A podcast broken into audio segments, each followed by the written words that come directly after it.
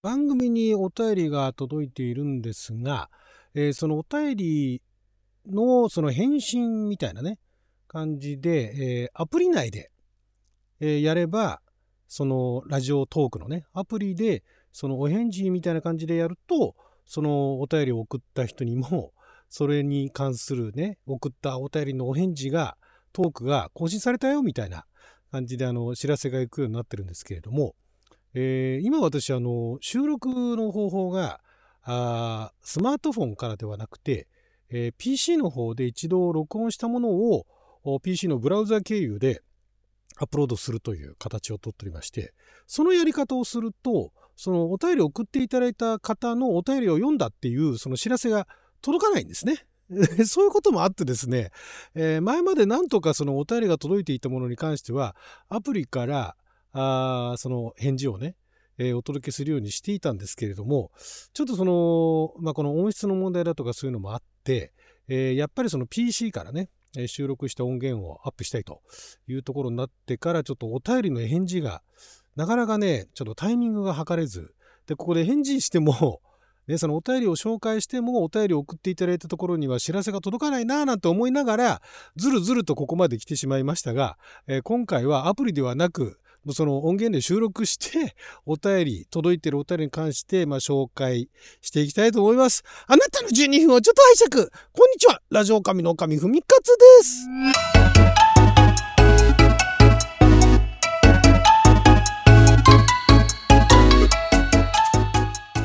今日は2024年1月30日火曜日6曜は旋回先週でございます。冒頭からいきなりあの言い訳みたいなこと言ってましたけれどもそんなこんなでねまあそんな大量ではないんですけれどもせっかく送っていただいたお便りがねいくつかありましたので12月からですよね、えー、昨年の12月からあ夏が届いていたお便りを紹介していきたいと思います。まず12月の12日ですね。ちいさんからラジオネームちいさんからいつもありがとうございます。え、何度も聞きたい収録賞というのをいただいておりましてね。ありがとうございます。今でも聞いていただいてますでしょうか、えー、こんばんは。いつもこっそり収録楽しんでます。こっそり楽しまなくていいんですよ。もう堂々と楽しんでください。もうね昔からそうだ。なんだろうそのこのえー、インターネットラジオのね配信する前からね舞台とかねコントとかやってる頃からそうですよ。実はファンなんです。実はいらないってね。もっと堂々としていただきたい。こっそり収録楽しんでますと。今回のテーマ、後悔。とても興味深く聞きました。思いは伝えないと、後で後悔そうだったので、思わず メッセージしています。ではでは、ということでありがとうございます。だいぶね、お返事遅れてしまいましたけれどもね。後悔のね、後悔に関するテーマ、トークやりましたね。すっかり本人忘れてますけどもね。えー、せっかくね、後悔そうだったのでね、メッセージしていただいたのにね、何の音沙汰もなくてね、ごめんなさい。はい、ということで続きまして、えー、こちらはギフトですね。えー、ラジオネーム、商工券バイアン、アット、後部大停電発売中。この方、小説家の方でしたっけ？ね、えー、美味しい棒をいただきました。ありがとうございます。ケーキくらいは自分で取りに行くのが無難ですよなと。これ、あれですかね、なんかクリスマスあたりのなんかそういうトークでそんなお話ししましたっけね。ケーキのどうこうみたいなね。もうこれだけ、そうだから何のトークに対してのお便りかわからない仕組みなんだよね、このラジオトークね。それが分かるようになるとね、もう少し、あ、これについてるね、お便りなんだって。まあだからそのトークをね、収録をアップした後に、直後に来たお便りだったらこれだろうみたいなねそこは判断してくれっていうことなんでしょうけどねありがとうございます美味しい棒いただきましたそして、えー、1月1日ですね1月1日に、えー、ラジオネームやすさんからね新年のご挨拶いただいておりましてありがとうございます祝えー、ギフトで祝をね、えー、いただいておりますけれども、新年明けましておめでとうございます。ラジオがフリートークになり、変な話、ますますラジオっぽく聞くことができ、面白いです。今年も楽しい配信お待ちしてますっていうね。ありがとうございます。変な話、ますますラジオっぽく聞くことができるっていうね。変な話ね。変な話ですよ。変な話ね、えー、これからもどんどんしていきたいと思います。はい、そして1月の11日ですね。またちいさんから頂いております。ありがとうございます。えー、コーヒー微糖のねギフトいただいておりますが、こんにちは。久しぶりのお便りです。Google バードの収録、大変興味深く拝聴しました。えー、キャッチコピーとかすごい。早速自分もやってみます。感想伝えたくなりメッセージしてます。ではではまた楽しい情報を楽しみにしていますということでありがとうございます。ね、えー、ちいさんからのメッセージ、ね、あの2つもいただいていたのでね、えー、なかなか紹介することができませんでした。ありがとうございます。はい、Google バードのね、えー、生成 AI のね、話もトークでやりましたけれども、まああの、バードね、これね、バードはね、久々にね、やっぱり面白くて、ちょいちょいなんかいろんなの、どうでもいいようなことをね、なかなか人に聞けないような、人に聞けないというか、まあ、人に聞いてもなかなか答えてくれなさそうなものを、バードはね、結構答えてくれるんですよ、銀融詩人は。で、前もそこら辺面白いのをね、えー、回答を得たらね、あの、本日の銀融詩人みたいな感じでね、えー、SNS の方でも紹介したりとかしてましたけども、まあ、ちょっと最近はしてないんですが、それでもやっぱりあの、バードさんには、時々あの、気になることだとか、なかなか今更聞けないこととかね、今更聞けないことあたりは、バードさんちょうどいいですよ。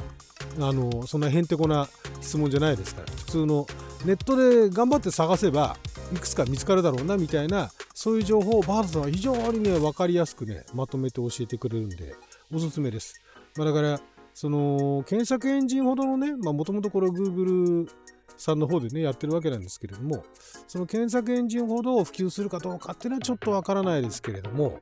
検索エンジンはね検索エンジンの流れっていうのがあってもともとその自由語検索みたいなね、えー、ななんて言えばいいんですか、そのキーワードを、今みたいにね、簡単にそのキーワードを入力して、キーワードを複数入力して、それに対して検索するなんてことは昔はできなかったですから、Yahoo 検索ですよね。一番最初に、えー、公式というか、なんかあの、公のそういう検索サービスみたいなのが出てきたのは、確か Yahoo が最初だったような気はするんですけれども、あの時は15検索じゃなくてキーワードよりなんかあのカテゴリーでまず大きく分けてそのカテゴリーを選んででそこからさらにキーワード検索してたから一応キーワードの検索ぐらいはできたかもしれないですね。今みたいな自由文みたいな文章みたいな検索っていうのができない。あるいはその複数のキーワードを掛け合わせて検索するのにはちょっとなんかあの専用のね、えー、そういう接続詞みたいなものを入れながら検索していたような気はするんですが Google がその20世紀末に登場してで、えー、自由語検索があのできるようになって一頃あの Yahoo さんの方でも Google エンジンかなんか搭載してた時期が確かあったような気しますけどね。ちょっと私の記憶違いだったら申し訳ないんですが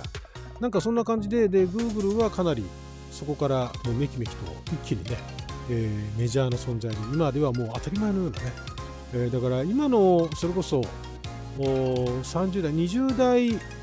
ぐらいの方たちあるいは30代ぐらいの方たちはその Google がなかった頃のねえー、人たちはネットでどうやって情報を調べてたのかなっていうのはちょっと想像もできないんじゃないかと思うんですが、ま、その頃に比べてだいぶ進化して今じゃ当たり前のように Google 検索ただその Google でね検索してえー、SEO 対策みたいなね。検索したらその自分のとこのページが上位に上がるようにするみたいなそういうなんかあの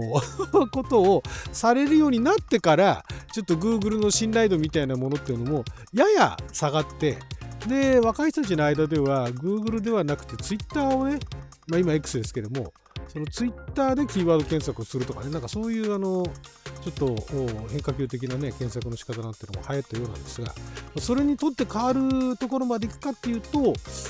まあどうでしょうね。やっぱりそのキーワード検索は今でも普通に Google とかね他の検索エンジンでできるけれども、えー、その聞き方ですよね。なんかだからまあそうですよ。あのー、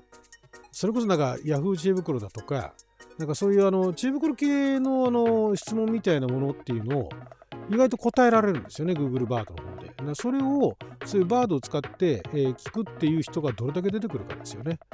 恋愛相談とかどうなんでしょうね。Google バードで恋愛相談とかしたらどんな回答が来るんでしょうね。ちょっとそこら辺、今度やってみましょうかね。あるいはだから誰かのあの勝手に恋愛相談じゃないけど、その恋愛相談の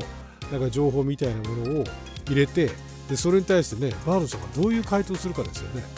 そこはちょっとやってなかったな。今別に相談するような恋愛もしてないんであれなんですけども、ちょっと今度ね、試しに裏でやってみたいと思います。そんな感じでね、えー、お便りもいろいろいただいておりますけども、まあ、今回みたいな感じで今後もあの、えー、アプリ内でお便りの返事をもうできないので、だからまあお便り送っていただいた方はあその読まれるかどうかっていうのが